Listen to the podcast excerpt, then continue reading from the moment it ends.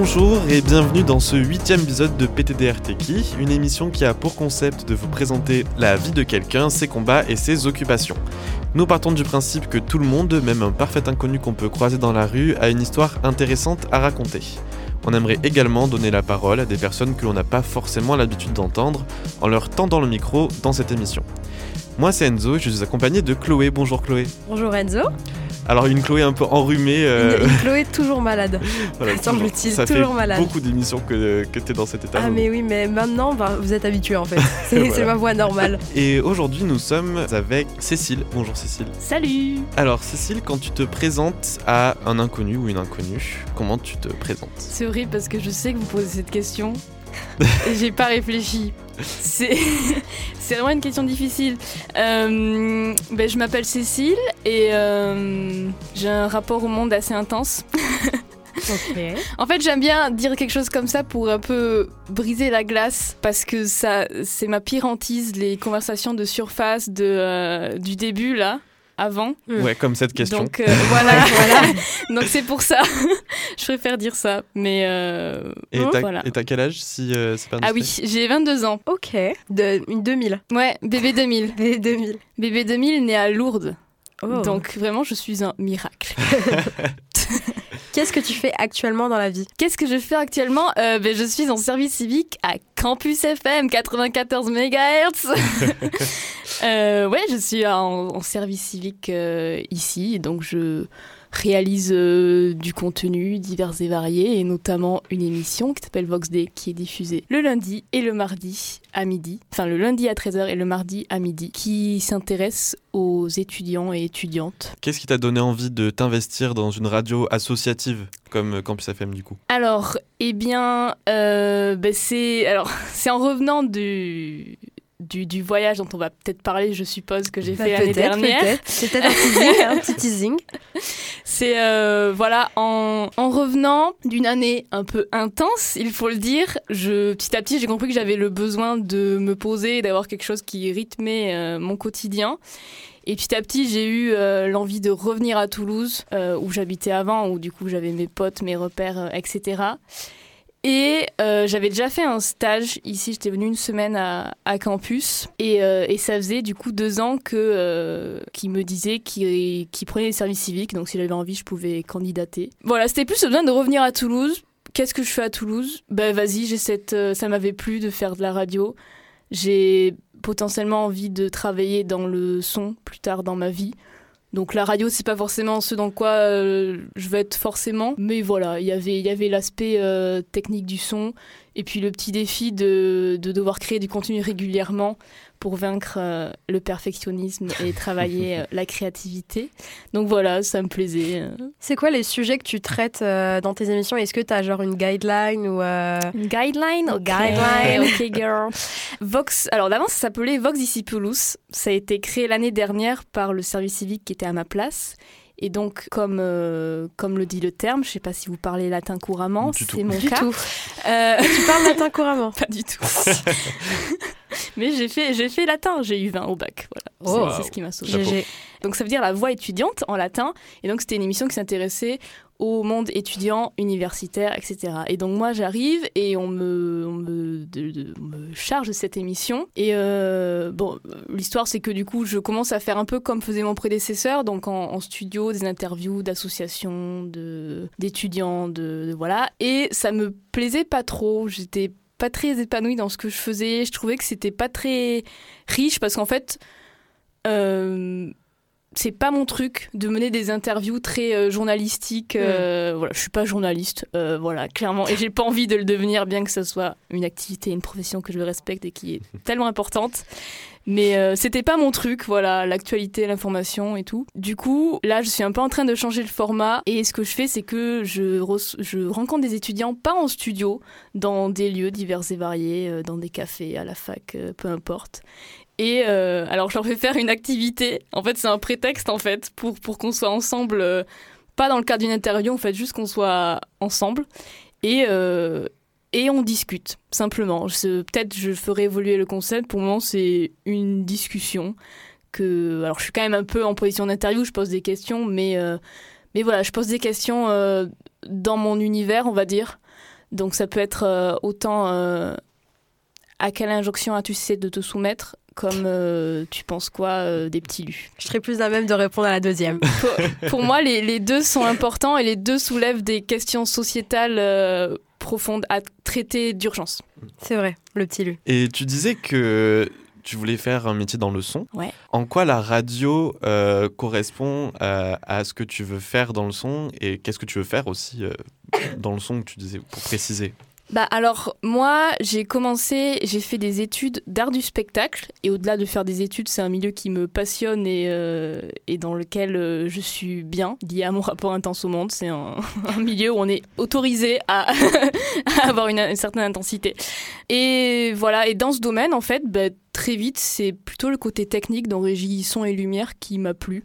Je ne saurais pas expliquer pourquoi. C'est simplement voilà, une affinité que j'ai eue. Et plus précisément dans le son, pareil, je sais pas trop pourquoi. Ça me, en fait, le son me passionne, mais euh, physiquement en fait. C'est mmh. fou ce côté. Enfin, j'en parlais à l'instant il y a, je trouve que dans le, le, le fait de, de faire du, du, podcast, vraiment de la radio, il y a un truc très intime en fait dans, mm. dans le son qu'on retrouve, je trouve, moins dans l'image ou la vidéo. Alors peut-être une sensibilité que j'ai, mais tu vois, il y a ce truc vraiment physique de quand tu parles, tu crées une vibration, le micro l'enregistre et quand il va le retransmettre, ça va être la même vibration. Physiquement, mm. ça va retransmettre un truc réel des deux côtés, tu vois. Et je trouve que ça crée une proximité, une intimité que je trouve assez folle. Euh... Ouais. Puis peut-être que si les gens sont plus plus euh, décontracté à la radio puisqu'il n'y a pas cette pression de l'image, euh, de, de, rendre bien l'image. Ouais, même quand on est malade, on peut quand même faire de la radio. bah oui, j'en suis la preuve. Peut-être, voilà. Puis Ouais, je sais pas, c'est un milieu qui me plaît. J'écoute aussi énormément de contenu parce que, euh, parce que je dois toujours faire 36 000 choses en même temps et je pense que c'est quelque chose de, notre génération qui est très présent. Donc euh, voilà, j'écoute beaucoup, beaucoup de choses en faisant, en faisant d'autres trucs. Donc euh, voilà, c'est un, un, milieu qui me plaît. Je trouve ça fou que des vibrations créent de l'emploi, quoi. Enfin, J'avais pas. Franchement, c'est une très belle métaphore. c'est une très belle phrase, on devrait l'imprimer sur un t-shirt. Est-ce que tu as des projets d'avenir euh, des projets pro, des projets pas pro euh, dans l'avenir, euh, que ce soit lié à la radio Vas-y, je sais pas. pas. c'est pas Je j'avoue que je sais pas. Ouais, pour le moment, je suis je suis dans mon truc. probablement, je me formerai au, à la technique possiblement dans le spectacle, je me rends compte que j'ai vraiment besoin d'être dans ce milieu d'une manière ou d'une autre.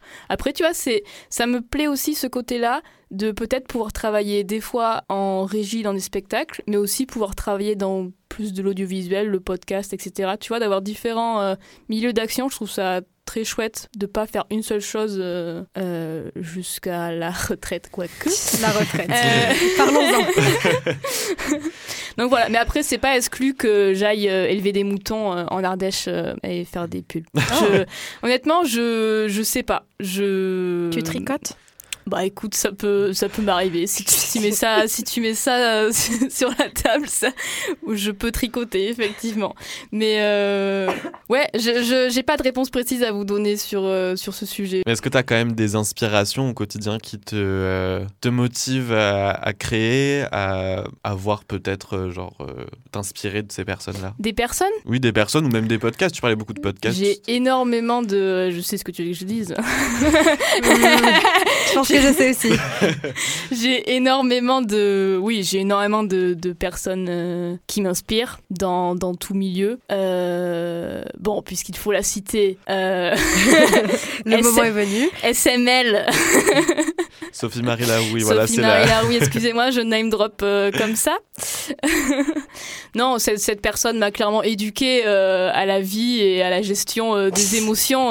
voilà, c'est c'est la psy que j'ai pas eue, c'est voilà, oui, c'est une personne qui, encore une fois, dans, l'idée du rapport intense à la vie, euh, c'est une personne qui, qui m'a dit, ok, en fait, c'est possible de, c'est possible de faire quelque chose avec tout ça, de faire des choses drôles. Euh. je vois ce que tu veux dire, qu'elle t'a permis de de mettre un peu de l'ordre dans ta tête. Je, suis en train de tout casser autour de moi. Qu'elle t'a permis de mettre un peu de l'ordre dans ta tête euh, pendant une période où c'était un peu le bordel. C'est un peu ça que. Ouais, et puis surtout que c'était c'était ok en fait. Ouais, ou alors ouais. Pas besoin de juste de cacher tout ça et de d'arriver à faire des phrases. Euh, intelligente tout le temps en fait. On avait, on avait le droit, tu vois. Et c'est, mm. en fait, on a besoin de ça. On a besoin des fois d'avoir du contenu qui, qui parle d'autre chose que, mm. que de la réforme des retraites, tu vois.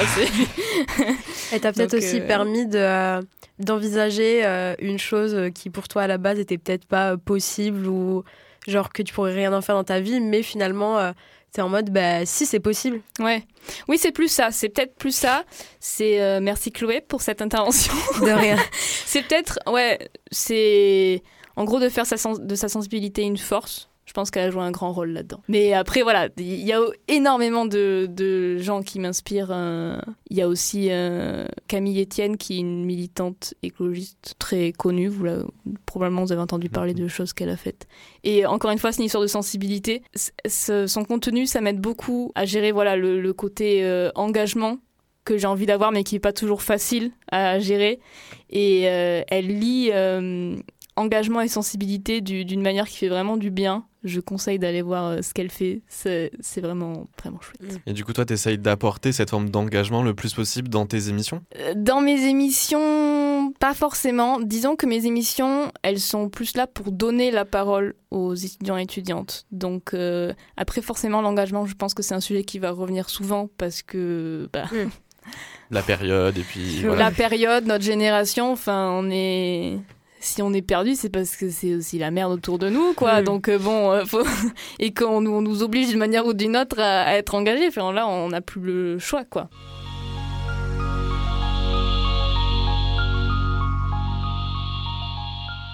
Du coup, on va changer de sujet maintenant. Euh, quand on s'est vu en off, parce que tu m'as, euh, enfin, j'ai participé à ton podcast. Exactement. J'ai hâte qu'il sorte d'ailleurs, et vous aussi, je suppose. Tu m'avais parlé d'un voyage assez extraordinaire. Euh, juste pour nous remettre dans le contexte, tu peux nous dire de où à où et comment? Ouais. Euh, donc l'année dernière, je suis partie en tout 14 mois, donc un an et deux mois précisément. Euh, en voyage à vélo. Euh, on est parti, on est parce que je suis partie avec mon copain, on était deux. Et donc on est parti d'Alsace. On a fait, c'est toujours, c'est toujours dur à, décrire. Euh, on, a, on aime bien dire nous que on est allé de chez ses parents à mes parents, mais en, passant par le Moyen-Orient. On est parti d'Alsace et on est passé donc Allemagne, Autriche, Italie. Il y a les Alpes là pour information. et, et après tout le long des Balkans jusqu'en Grèce. Je sais pas si vous voyez. Moi, honnêtement, avant d'y aller, la carte, euh, c'était flou. Si, si, je vois la Grèce, ça. La Grèce, jusqu'en bas de la Grèce. Et après, on est remonté. On est passé en Turquie. On a traversé toute la Turquie euh, par la côte sud. Euh, ensuite, on est passé en Irak, dans la partie kurde, le Kurdistan irakien. puis Iran. Et là, on est remonté euh, Arménie, Géorgie, et ensuite on est rentré. On n'a pas fait tout le retour euh, à vélo. On est rentré, on a pris un bus. 56 heures de bus, les amis. Oh. et parce qu'en avion, c'est trop simple.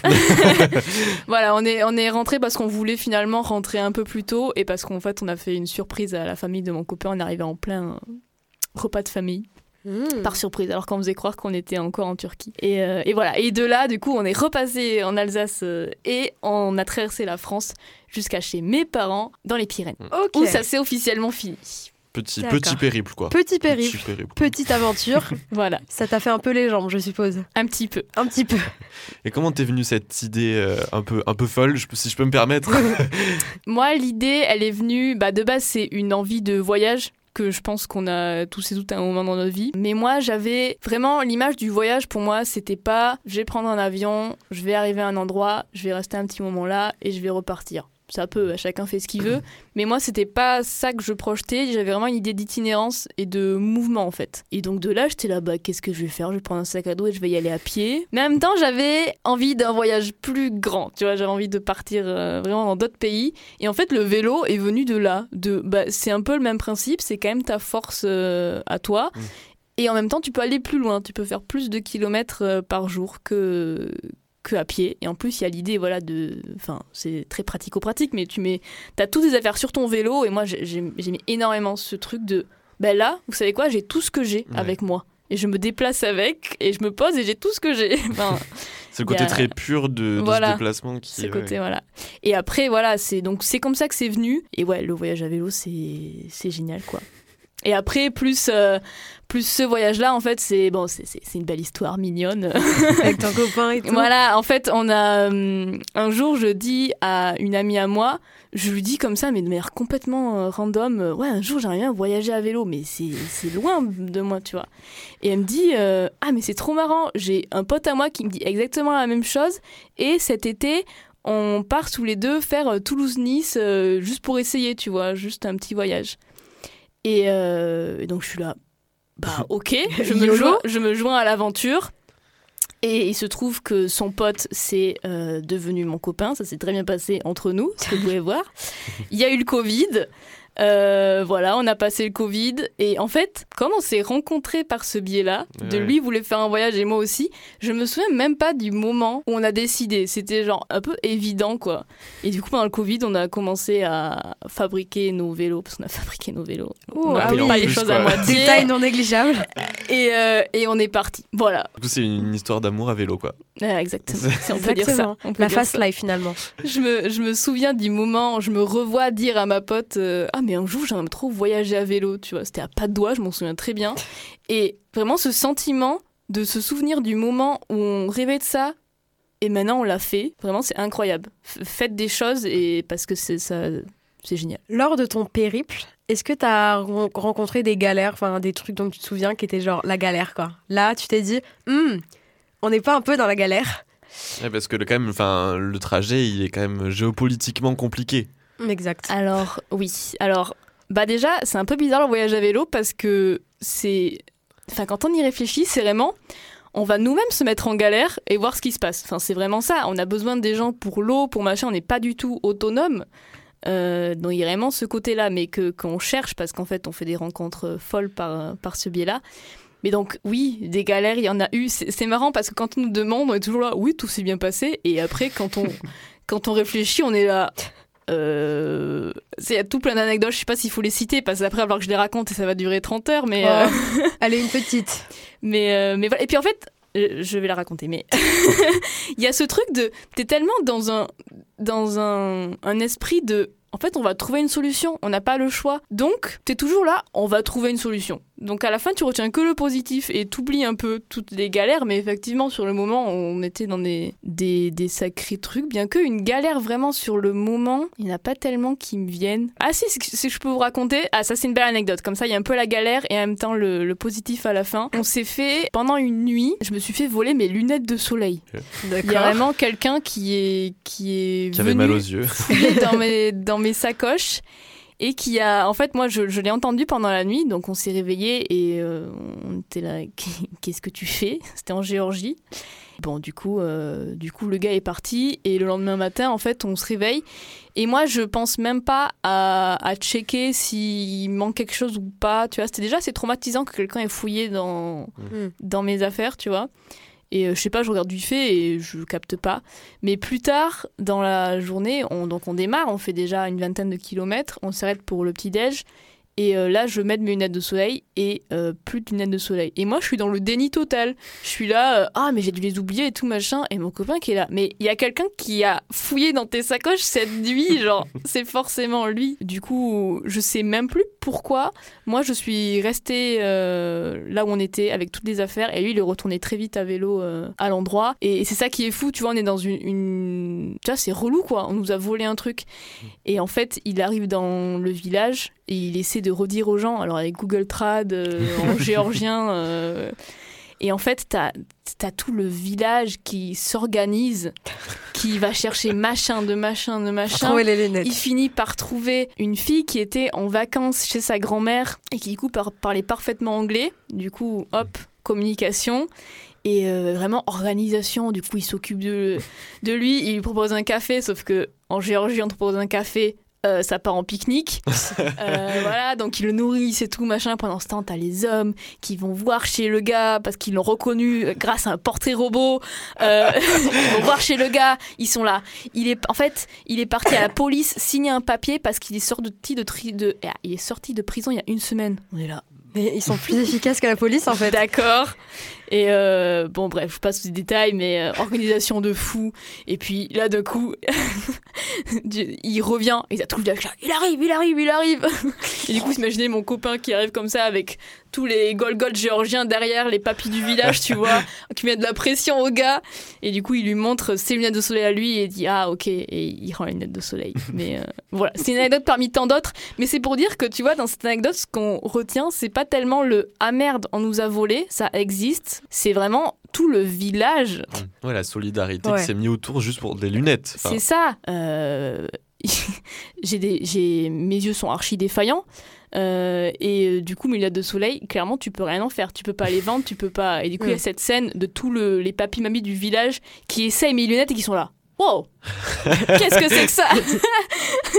Voilà, c'est une anecdote parmi tant d'autres. franchement, on était, à, on était à fond dedans. On était à fond. Euh, belle, euh, beau message à la fin. Beau mm. message. Comment on se prépare enfin, Comment vous vous êtes préparé avec ton copain du coup pour faire ce voyage? Parce que quand même, En amont.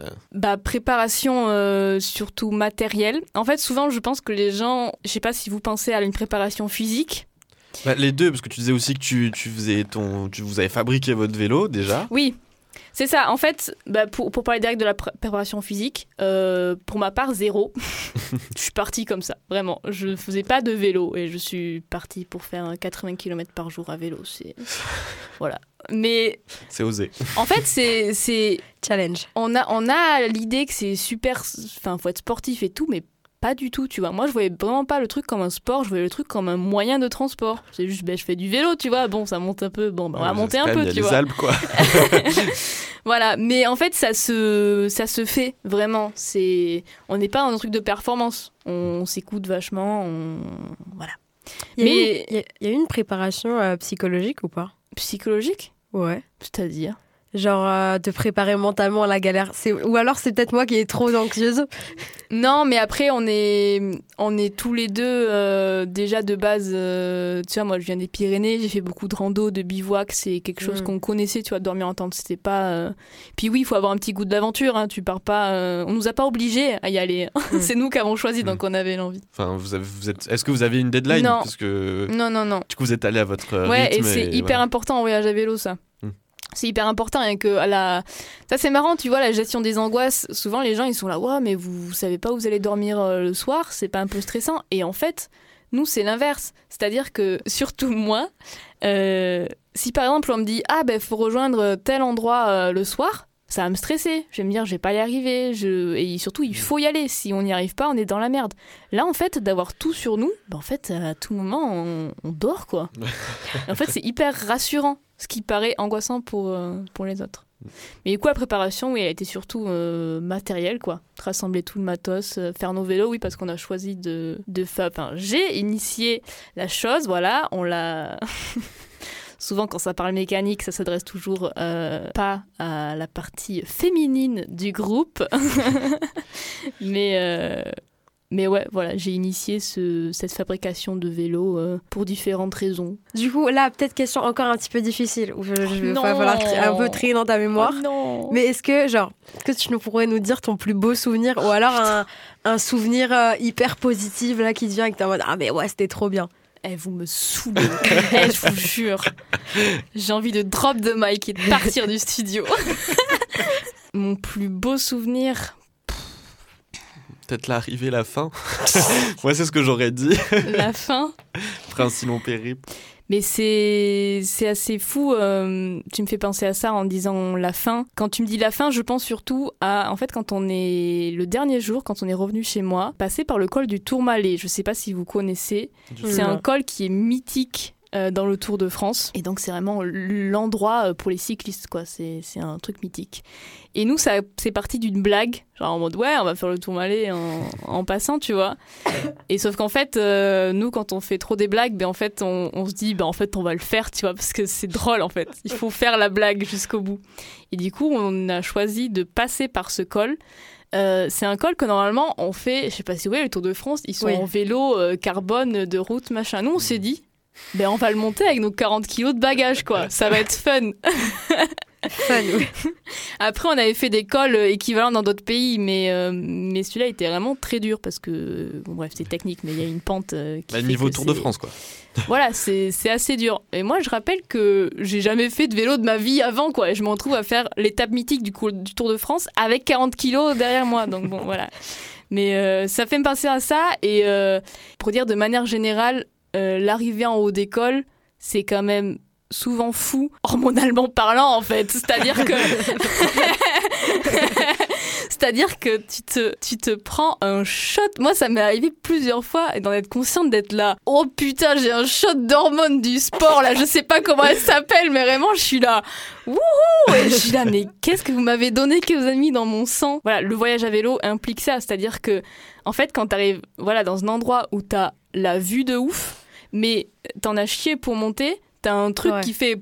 J'imagine que traverser autant de pays, on fait aussi beaucoup de euh, découvertes culturelles. Euh, est-ce que ça aussi est un motif de justement faire euh, ce type de périple? Ben, Bien sûr, quand on, quand on voyage à vélo, t'es obligé de vivre le, la culture à part entière.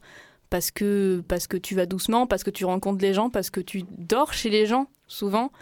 Et euh, bah ouais, pour parler de culture, on peut, enfin, c'est souvent, euh, souvent les pays comme euh, la, Turquie, le Kurdistan irakien, surtout l'Iran, qui, qui nous vient parce que c'est là qu'on était vraiment au choc culturel total. Et surtout l'Iran. L'Iran, en fait, tout est changé. Les codes sociaux sont changés, tout est différent. D'ailleurs, c'était ultra fatigant d'être en Iran parce que les, les gens sont intense pour le coup aussi.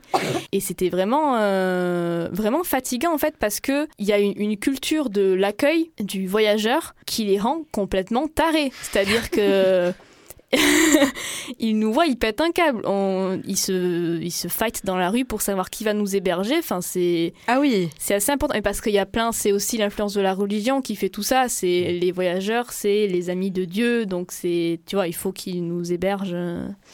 Et voilà, donc y il y avait ça, ce, culte du voyageur, plus le fait que tous leurs codes sont différents des nôtres. Nous, on était constamment perdus, tu sais, de tu sais pas qu'est-ce que tu dois faire. Parfois, des choses qui nous nous paraissaient respectueuses, en fait, dans leur culture, c'était irrespectueux. Du coup, tu es tout le temps en train d'essayer de comprendre, de, etc. Et ouais, c'était, ça en devient fatigant, quoi, la mm. différence culturelle. Mais c'est une expérience de malade. Hein. Mm. Je, suis pas en train de remettre ça en question. je suis trop contente d'avoir fait ça. Mais c'est vrai que l'Iran, on était, on était content euh, d'en sortir à la fin. c'était fatigant. Est-ce que tu, qu'est-ce que tu tires en fait de, comme conclusion de ce voyage? Question difficile. Genre, est-ce qu'il y a eu un toi avant et un toi après Ah bah oui. Ah bah clairement, je je ne saurais pas le résumer. Je sais pas si vous avez trois heures et un paperboard, mais euh, ouais, c'est bah tu tu peux pas en sortir pareil que que avant quoi. J'ai l'impression d'avoir euh, appris tellement de choses, tellement de choses. Je j'ai pas d'exemple concret, tu vois. C'est c'est c'est en moi. Mais, euh, mais tu vois, c'est marrant là d'être revenu à Toulouse, en fait, dans mon environnement de avant le voyage. Tu vois, je revis des, L'autre jour, je, revivais, euh, comment dire, je revivais un événement qui me ramenait vachement à la moi de avant le voyage. Et je sais pas rien que de me remettre là-dedans. J'étais là, mais j'ai tellement changé, je suis tellement pas la même. Déjà, je suis vachement plus, enfin, j'ai vraiment ce truc de, ouais, je suis née du, bon côté euh, de la planète en quelque sorte. Mm. Mais ça, faut. Oui, on se rend compte de vraiment de s'être confronté à cette réalité-là. Ouais, tu te confrontes à, à une réalité. Euh, j'ai un moment marquant du voyage où on, on, croise en fait une, une famille euh, syrienne qui a fui la guerre et qui est réfugiée en Turquie. Et voilà, ils ont une maison, on passe à côté, ils sont là, ah, vous voulez euh, de l'eau et tout, machin. Et là, tu, et il essaie de comprendre, tu vois, qui on est, pourquoi on est là et tout. Et là, tu sais, t'es là, je suis en train d'expliquer un migrant syrien pourquoi j'ai choisi de me mettre en galère moi-même sur un vélo et de partir dans des mmh. pays comme cela euh, et que c'est pour moi une expérience de ouf. Enfin, mmh. tu sais, tu te prends un truc de waouh, je suis vraiment du bon côté du truc, quoi. alors que lui, il a fui son pays euh, comme il pouvait. Euh, donc, ouais, tu.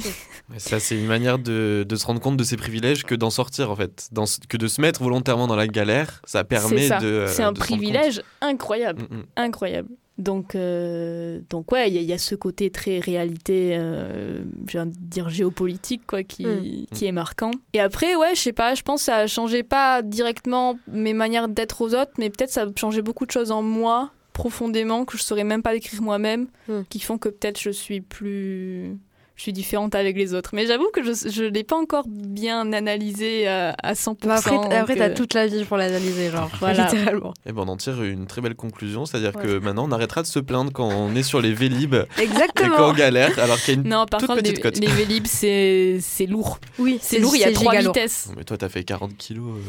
Ouais, mais c'est différent. Ouais, non, mais en fait, arrêtez de vous plaindre.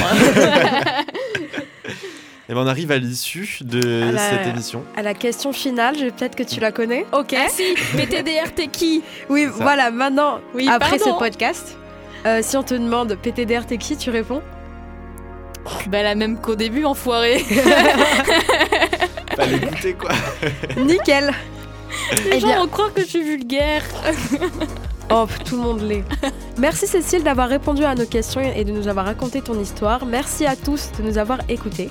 Vous pouvez retrouver cette émission en podcast avec des informations supplémentaires pour approfondir le sujet sur le site de Campus FM ainsi que sur toutes les plateformes de streaming. Retrouvez-nous aussi sur euh, Instagram, PTDRTK Podcast tout attaché. On va vous partager les dernières informations liées à l'émission. Et si tu souhaites que ton émission soit racontée sur PTDRTK, n'hésite pas à nous envoyer directement un message sur Instagram. Et on vous souhaite une très bonne journée sur les ondes de Campus FM et à très bientôt pour une nouvelle émission. Une émission aussi celle de Cécile. Merci Cécile. Pull up. Soit une très bonne aventure peut-être dans le futur. Merci.